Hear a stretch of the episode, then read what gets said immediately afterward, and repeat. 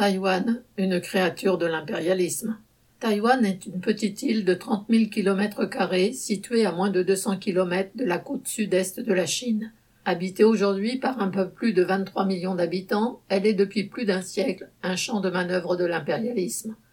L'île a été longuement gouvernée par la Chine impériale avant de devenir en 1895, après la défaite de celle-ci face à l'impérialisme japonais naissant, une colonie du Japon.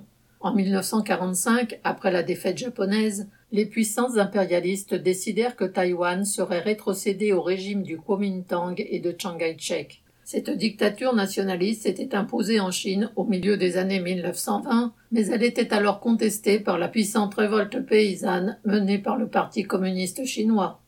Dès 1945, l'état-major américain fit de Taïwan une base militaire, équipant et entraînant les divisions du Kuomintang envoyées sur le continent pour tenter d'endiguer l'avancée des troupes communistes de Mao Tse-tung. Dans un premier temps, la population de l'île accueillit avec soulagement le départ des colonisateurs japonais. Mais à la place s'installèrent l'arbitraire, la corruption et la brutalité de l'appareil du Kuomintang qui, comme en Chine continentale, n'avait d'autre souci que celui de se remplir les poches en se payant sur l'habitant. La population taïwanaise fut ainsi poussée à la révolte. Le 27 février 1947, une exaction de plus de la police du Kuomintang mit le feu aux poudres. Les manifestations se multiplièrent pendant deux semaines. Mais à partir du 8 mars, les troupes fraîches du Kuomintang arrivées de Chine continentale eurent le dessus. Pendant une semaine, nuit et jour, elles se livrèrent à des exécutions à la chaîne, passant par les armes tous ceux qui se trouvaient sur leur chemin. Ce bain de sang aurait fait entre dix mille et trente mille morts.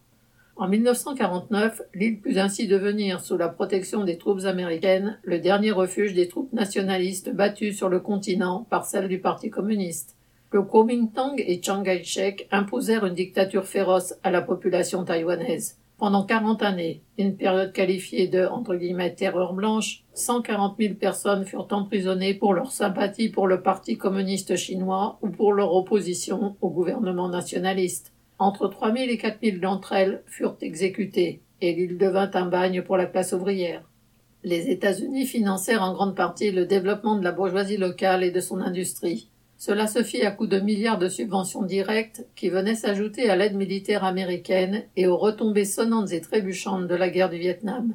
Taïwan servit de base de repli permanente pour les troupes américaines pendant toute la durée du conflit, en même temps que d'ateliers de pièces détachées pour ses équipements et de principal fournisseurs de vivres. La loi martiale ne fut levée qu'en 1987, permettant au régime de se donner une façade démocratique à partir des années 1990. Aujourd'hui, le Kuomintang n'est plus au pouvoir mais dans l'opposition.